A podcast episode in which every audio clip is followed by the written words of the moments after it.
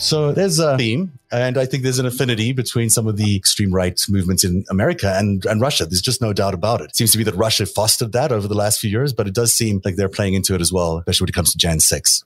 I think earlier we mentioned Everett Stern's name mm. from mm-hmm. Pennsylvania. Yes. That barn is located in Lancaster County. When Raiklin's team of operatives approached Everett Stern, it was around Lancaster County Patriots. That is very interesting. I might not be in the same barn. They seem to have a lot of barns there, but I, I remember asking him about that. I'll show you the Bausman barn. This is from Google Maps. And, you know, it's a kind of an interesting barn. It's sort of hidden behind all these trees. It's very hard to look to get access to. It's behind another house. It's a very sort of secret venue. And it was, as I say, uh, their first meeting. The venue where Stern was a Kiwanis venue, it, it needed to be permitted through, right. I think it was New Holland, Pennsylvania. Yeah, I do think that that's a different venue than the one he was talking about. But certainly Pennsylvania is ground zero for all of this. I mean, you look at the whole of the January 6 events, they all seem to happen or at least originate out of Pennsylvania in the first place. Yeah, and I think, you know, what he's describing there, that is the message. It is the, the kind of the nationalist message. I mean, we know as far back as 2014 or 2015, when maybe it was a little later than that, I can't recall exactly. You know, there's a video of Bannon sitting across the table from Nigel Farage talking about piecing together this global nationalist movement, right? Yeah. Basically said everything that he wanted to do out loud. And, you know, we've seen him do it. You know, like he got kicked out of Rome for trying to build a new nationalist, you know, essentially a fascist movement in a church over there, came out and stopped him from using it. And so the international connections certainly aren't lost. And neither is, you know, the Russian connection in this case, because, you know, for anyone who's familiar with the neo-Nazi movement called the Base, that group mm-hmm. has been arrested and the FBI has raided and shut down before they actually did some real violence in Virginia at one point. Turns out the leader of the base, this guy named Rinaldo Nazzaro, actually lives in Russia. Yeah. They are certainly interested in doing everything they can to stoke these tensions and support anybody who will. So let me back up here a little bit and remind people of who Bausman is. And I'm doing this for a real purpose. So bear with me here. So he was involved in the planning of January the 6th because we know on January the 3rd, he had a meeting with the Moonies. But in the weeks leading up to that, he had several other events asking for the steal and the fraud recount. He owns that barn we just mentioned. He's also very, very close to the Moonies. And we'll explain that in just a second. He's heavily involved in the PA Stop the Steal I just mentioned. But he's also, his key underpinnings are he's a monarchist. He's a religious orthodox. He really believes in the return of a monarchy, especially in Russia, but everywhere in the world. He's a pro-Putin disinformation agent, as you point out. He also blamed America on the 40,000 Russian Ukrainians who died during the Ukrainian conflict, which of course is complete nonsense, but that's just, you know, part of the propaganda spiel that they do. Now, we know as well that he's tied into this guy and he comes up a lot, Trump Russia investigation and elsewhere. Charles Bose Bausman is on record we have the emails. We can show them to you at a different time, but I won't bore you with them right now. Asking for money from Konstantin Malofeev through his intermediary, Alexei Komov, is just another interesting character. Now, Konstantin Malofeev is probably one of Russia's, or at least one of Putin's favorite oligarchs. He works very closely with the Russian Orthodox Church and also through the Russian Orthodox Church has created a number of different organizations around the world, like the World Congress of Families, which are essentially right wing organizations pretending to be social justice organizations. You know, they're anti-LGBT LGBT. They claim to be pro-family, but you know, their core message is anti-LGBT or homeschooling or that kind of stuff. But it's masking a network of extreme white nationalist kind of organizations around the world. Do you guys know very much about Malofeev? Is anything else you want to add about him and his involvement in any of this? I don't know much about Malofeev, Malofeev, but you know, the WCF, World Congress of Families, is something mm. that's going on for a while. And I know that so there's a group here in the States called Alliance Defending Freedom, and they're rated as a hate group by Southern Poverty Law Center because they are extremely, you know, anti-LGBTQ and to the extreme. They, I don't even want to say it, but they promoted like sterilization and just some of the worst things abroad. And the reason that this is interesting is because that same group helped the Republican attorneys general who drafted that lawsuit to the Supreme Court to try to get, you know, the 17 attorneys general drafted the lawsuit in December to try to get SCOTUS to overturn, you know, elections in key states. And this Alliance Defending Freedom group helped write that. And they, oh, really? That's interesting. I didn't know yeah, that. They, Why did they do that? Well, the, the head of that Alliance Defending Freedom, Pence, recently gave him a leading role in his own organization. And I think it was in 2014 that ADF actually went to Russia for the World Congress of Families to plan for what they wanted to do. Yeah, which so who knows what they were planning now? You know, we look at it back at those meetings in 2014 and then another one in 2019, and you really question what was going on there. That is really interesting information. I'm going to look at more in more detail after the show, but that's fascinating that they supported that law case and that lawsuit to recount the votes. I should also introduce people to another character, and I apologize for all these unusual dudes I'm about to tell you about, but this is an important person that we've not heard much about. His name is Edward Lozansky. He's the so-called president of the American University in Moscow, and he's a pretty well-known guy in Russian diplomatic circles in the United States. He's certainly very connected to all the power brokers in DC. He's very much considered an academic and thinker in that world. He publishes in Russia today, which is why he knows Charles Bausman. They often tell each other how wonderful they are, how great they are. This is a look at Bausman's network, at uh, Lanson's network. And you can see that he's connected to Rohrabacher, Carl Walden, um, to Bob Dole in the past, to Jack Kemp, of course, to Donald Trump as well there. This is Patrick Simpson's diagram that he put together. This is a chart that Patrick did about Lozansky's connections to various people in the American world. And he turns out to be an interesting character because he organized a lot of the thinkers around January the 6th that came from Russian origin. And there's a, another person, which I'll get to in another show, who's also involved in Lozansky's world that connects with Bausman. And maybe I'll get to that in just a few minutes. But I want to introduce that character because he comes up again and again and again in my research. And over the next few shows, we'll explain why he's so important. Do you guys know about Lozansky? He's certainly been around the block a lot. That's the first I've seen it. I know a little bit about him. I've read about him and you know some of the connections and inroads that he's made over here, but it's been a little while, and so not enough for recall. Yeah, I mean it's just something to keep an eye on to this guy because his name will show up a lot, and I raise him because he's one of the Konstantin Malofeyev sort of inner circle, especially around Alexander Dugin, who's that theorist that some people call Putin's Rasputin. He's the guy who sort of architected the big change in the world, according to many people. Edward Lozansky is very close to Alexander Dugin. Uh, and so he's close to Charles Bausman, as we mentioned. And he's also close to Jack Hanick, who's the former Sean Hannity producer who now runs Konstantin Malofeyev's right wing TV network in Russia. I know you don't like to talk about Russia too much, and I'm sorry to put you on the spot because the show turned out to be a lot about Russia. But there is a lot of Russia here. I mean, it's sort of like it's hard to avoid. I try to avoid it, to be honest. But you look at everything that's we're finding out. There's just a lot of Russian influence going on. It's hard for me to look at this as a journalist objectively and say there's no Russia. And of course, Russia has all the motive to do all this. Absolutely true. And you know, and I, I don't want to da- try to downplay, you know, uh, what Russia is trying to do. They are absolutely opposed to Western democracy itself and us especially, and they want to do everything in their power to do it. And the 2016 elections, they absolutely had influence in, and they never stopped. Right, a lot of their you know organizing has been you know through social media campaigns and those sorts of influence campaigns, but uh, a lot of you know kind of been on the ground too. And you know I think it's interesting, for instance, that I don't know if you guys recall, but back during uh, you know last summer when all, all the protests are going on and everything, there was a rally in Portland, like a truck parade rally that drove out through Portland that resulted in somebody getting shot and killed out there. And it turns out that the rally was organized by a former Soviet family living in Idaho or Iowa. Mm-hmm. I'm sorry, I can't remember, but who essentially run a, a Slavic language evangelical church there, you know, and there are a lot of connections. In my opinion, influence operations. And I assume that a lot of this is being handled on the CI side, you know, and the counterintelligence side is necessarily going to see a lot of that servicing through law enforcement activities. I would like to see it surface though, because I want to feel like we're all crazy for seeing this stuff, you know, yeah. in your face, right? Uh, it's the hard part about counterintelligence operations and not telling the public about, you know, we never find out if they actually existed, but it's so clear to me that something going on here that's hard not to report. That ported rally you talked about was actually another rally. I think they had a cruise. Remember all the boats sank? That one was organized by one of Lozansky's diplomatic friends. You know, there was part of the Russian American compatriot organization that they had together, who also turns out to be a spy. So, you know, I think that there's just a lot of these agents around. You think classically about people who are spies as people who are trying to steal secrets, but that's not really what spies do. I mean, they sort of are much more these days operatives that are trying to influence the narrative and create events that shape the reality in another country. So something like January the 6th would be very consistent with an influential operation by a foreign government. It's exactly what they'd love to do. The fact that they were able to pull it off is kind of stunning. But, you know, if it, if it was them, that's the kind of thing that they would do. Joe, do you have anything you want to say about any of that or any Russian influence or any of these new findings about Malofeyev and others? No, the, when I when you showed the um, Lozansky, you know, the names are the same. We see Oleg Deripaska was on that list. We see Dimitri Simes was on that list. It's the yeah. same people yeah. coming up. Absolutely.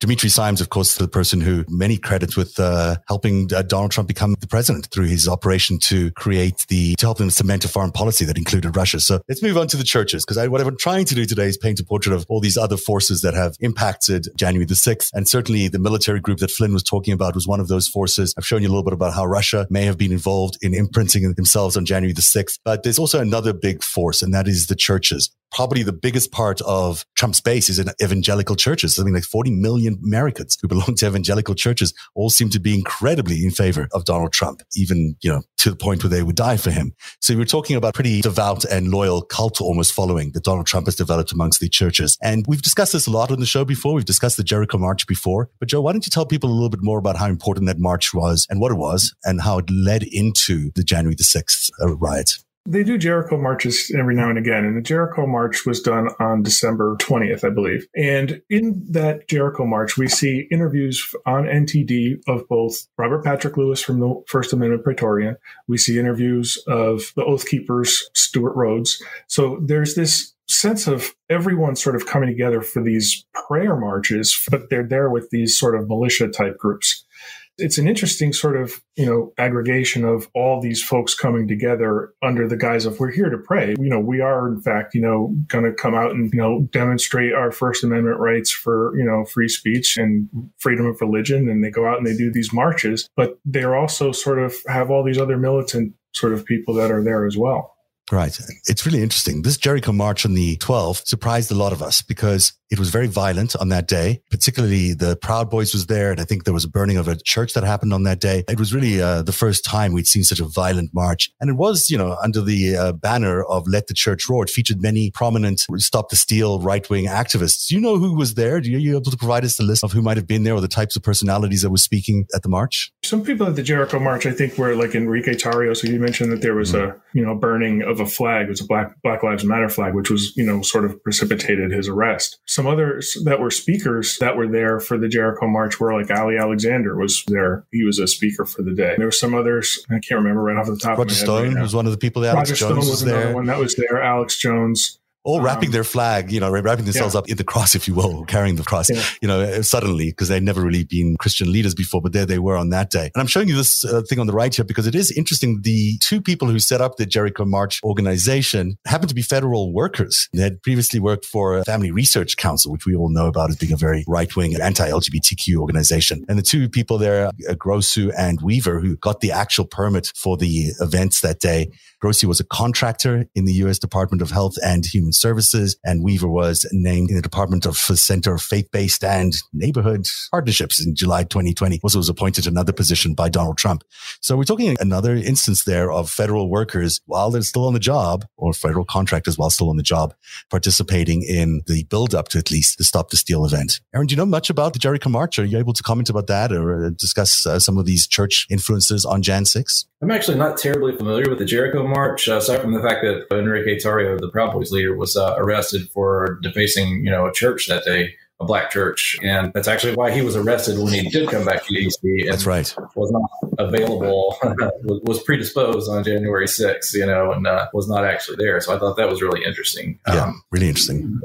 So there's more to the churches, of course, than has been highlighted before. And I wanted to spend a little bit of time breaking down why these churches have played such an important role in January the 6th. I'm going to do more of that when we return after this short break. Hey everyone, thank you for supporting Narrative and for supporting our sponsors. if you're a regular viewer to the show, you may have noticed I wear similar things every day. That's because I can be sure it matches everything else I'm wearing. Now I can stop thinking about what to wear and just embrace the radically efficient Mack Weldon daily wear system. The daily wear system is a selection of clothes rooted in smart design, made with performance fabrics, and built to work together. From breathable t-shirts and polos to stylish button ups and shorts, underwear, and beyond. Mack Weldon makes it easy for you to dress for work, leisure, and play, or wherever your holiday season might take you. I'm wearing the Ace sweatpants right now. It's available in a variety of colors.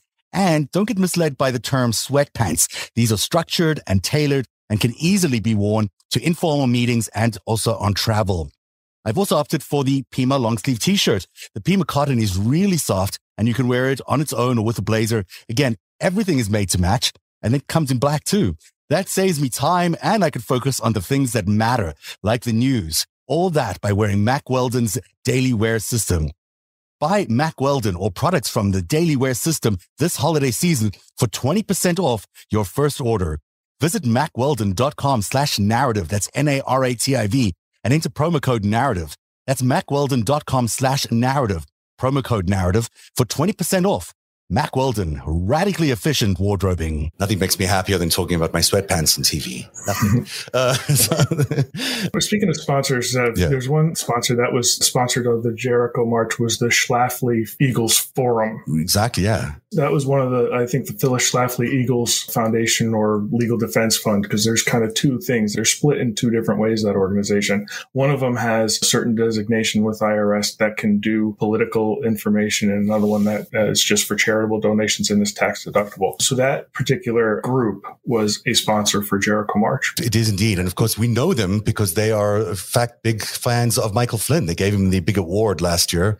And that's all part of that same group of people that we keep seeing in all these Stop the Steal events. And Schlafly's and her, uh, you know, leadership there is very important in terms of understanding January the 6th. I agree. I think it's interesting that because we talk about like, well, you know, who is the support network behind Flynn and these folks, and the fact that you know Flynn pled guilty to his charges. So he was on trial where a judge said that he'd sold out his country and even floated treason charges. And, you know, in the hearing, he lined the FBI and they essentially gave him a plea deal for it, you know. But it was after all that the Schlafly Eagles gave him this Jack Singlaub Service to America award. Right. He is their vision for America. This is what they support is his attacks on our institutions, right? A hundred percent. That's exactly, you know, I think they're a big organization worthy of a lot of attention and we should spend some time talking about them in future shows. One of them has been called, at least Ed Martin, I think, has been called, uh, has been subpoenaed. Is that right? Joe, has Ed Martin been subpoenaed? Yes, yes. Ed Martin was subpoenaed by the January 6th committee recently. And he is the president he's of. The president of the Schlafly Eagles. And I think he's also the president of Mike Flynn's American, I can never remember the second word there. Whatever. I Mike know the one you're talking uh, about. Yes. You know what I'm talking about? I don't remember the name. American, American, American Future. Future. That's right. That's yes. right. He's the president of America's Future as well. He's also a CNP member. Yeah. He is indeed. And uh, we mentioned him earlier on as part of Judicial Watch. And guess what?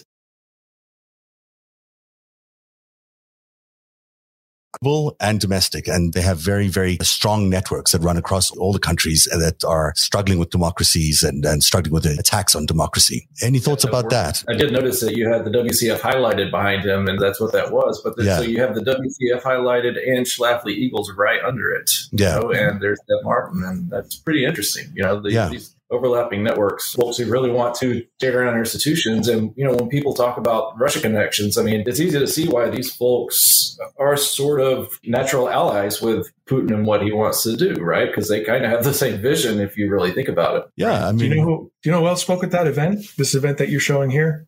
Uh, no, John Eastman. Oh, really? Yeah, that's that's so interesting. I, when you when you look at all the speakers for this particular date, I believe this one was in uh, Verona in Italy, and I think if you look at all the speakers for that day, one of them that was highlighted was John Eastman. It's really interesting because you know who was also there that year is Charles Bausman. He was uh, attended that conference that year, and we have pictures of him and his family attending that conference. So who knows what they were discussing in that conference and figuring out what they were going to do? Because it does seem to me that these are not just you know social issues; they're political issues now for these organizations, and they certainly act politically. And when you tie in the church, when you tie in the evangelical base, but also these other more traditional churches, it does begin to look a lot like the CNP wants. You know, the CNP is basically trying to return America to a Christian ethno state and that certainly feels to me like what we're seeing, at least happening with all these organizations and all these networks. And then subsequently events like uh, January the 6th.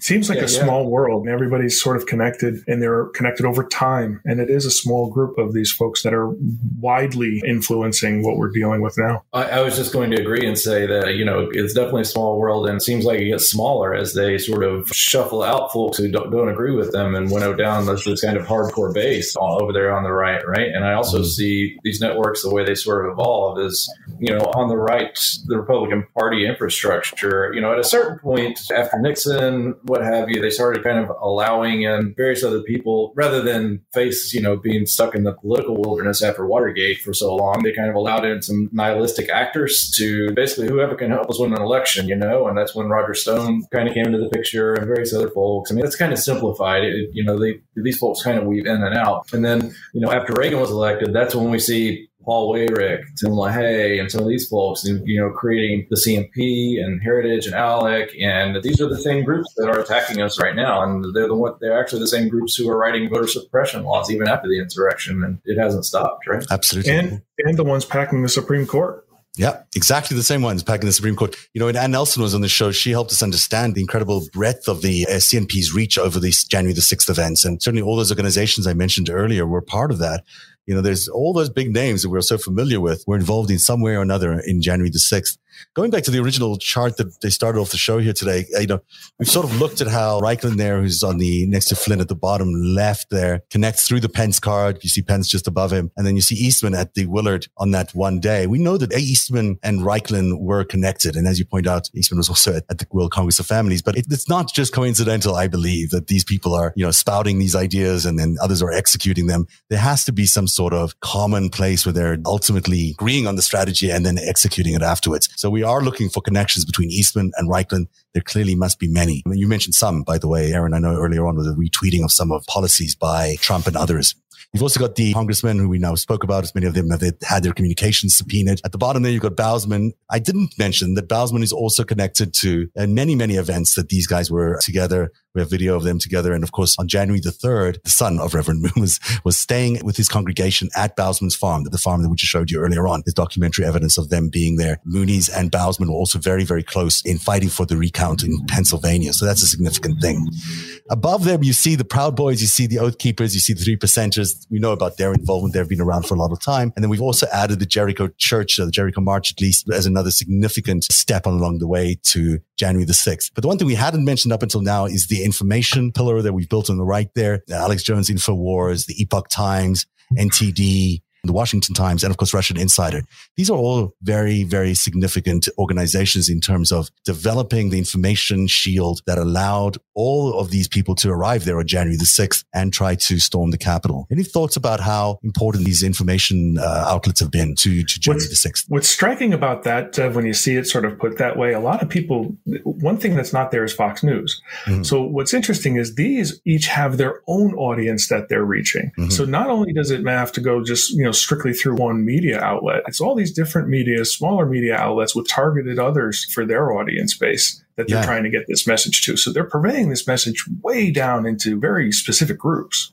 Yeah, Steve Hassan, who was here on the show a couple of times, spoke about the Trump base being made up of a number of cults, and each of these different cults had their own cult leader, and the cult members would follow each of these cult leaders. It seems that the media also played out in the same way. You know, each of these media outlets was specific to to niches and had a very loyal following amongst each of these niches, as you point out. Aaron, do you have any thoughts about this information network or about this chart in general? No, I agree. And I think it's really interesting, sort of revealing that this kind of exactly what Steve Hassan was talking about, these kind of overlapping cults and uh, that they're kind of bringing under the umbrella. We see these pillars coming together and we see this picture forming when, you know, folks like Trump go speak at a Moonie event. And, you know, on September 11th, he was at a Moonie event, I believe, right? Yep, um, absolutely. Um, I agree. They're, it's it's really telling that they're kind of forming up these uh, kind of cult movements and consolidating them using various messages that you know that are unique to each community, but you know, and making them all feel like they're part of something separate, but they're all funneling up to the same sort of structure, you know, ultimately, and uh, they're all working towards helping the Republican Party recapture our government it's playing out. So, and I should mention as well, you know, our research has shown that certainly the Epoch Times and NTD are very, very much aligned with the Falun Gong, of course, but that the Falun Gong is no longer the Falun Gong of our past. It now is quite supportive of Communist Party and Xi in China today. The Washington Times is, of course, allied to the Moonies, as is OAN. Both organizations have ownership ties to the Moonies and Russia Insider. We've discussed already. is Charles Bausman's thing.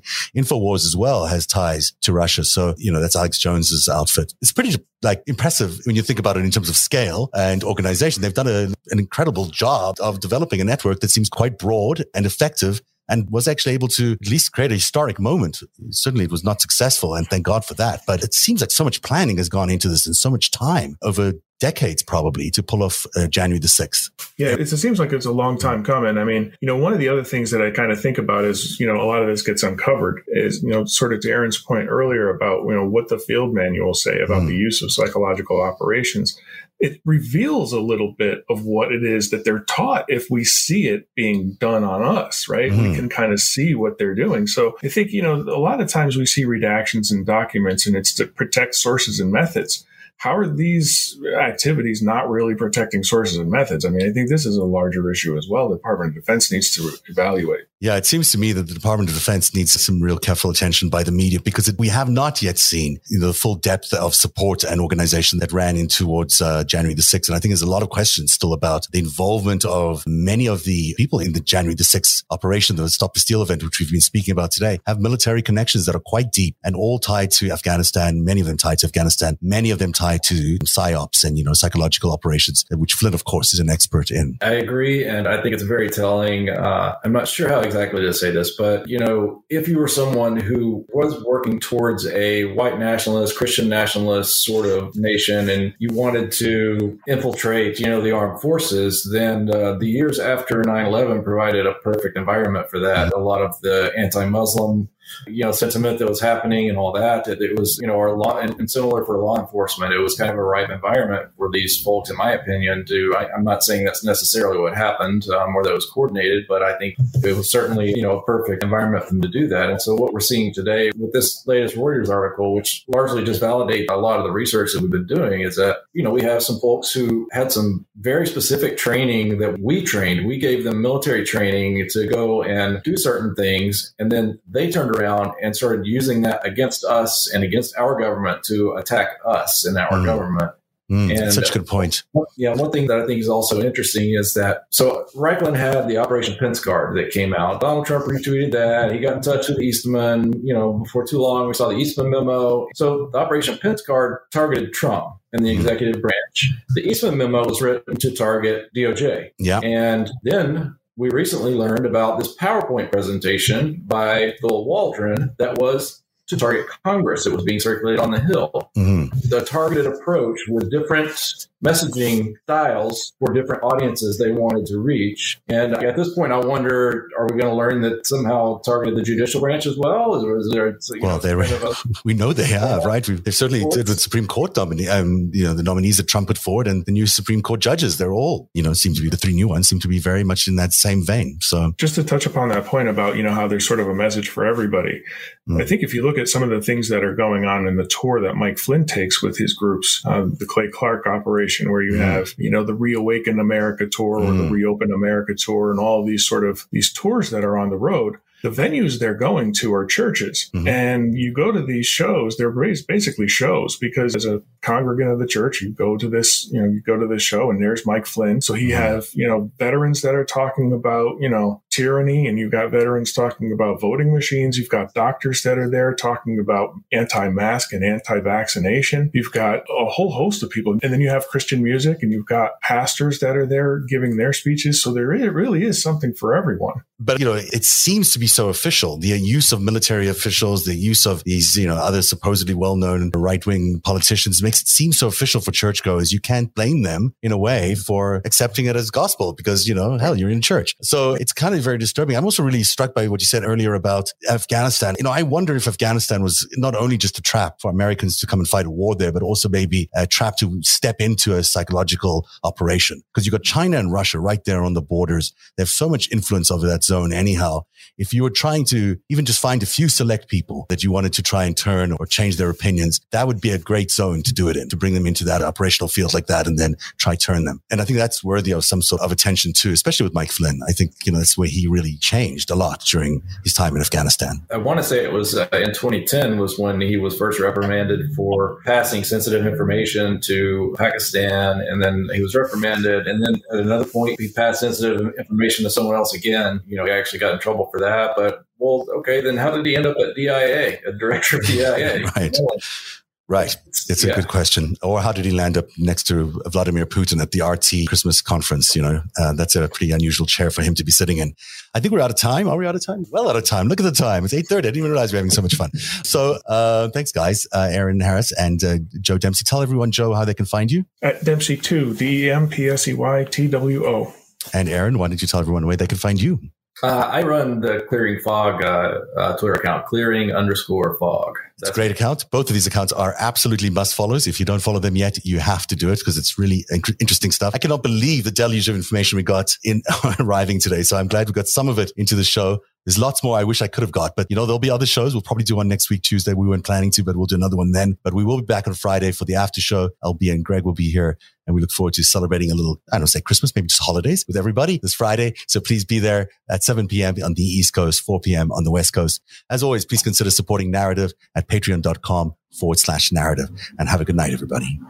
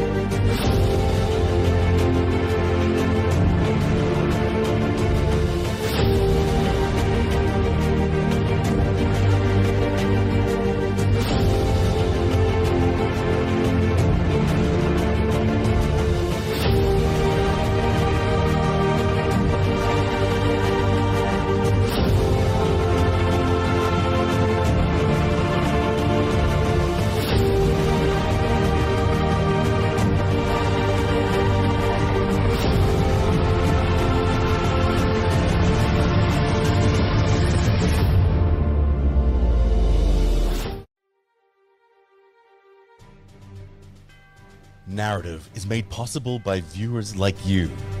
Join today and support truly independent journalism at patreon.com forward slash narrative. That's patreon.com forward slash narrative.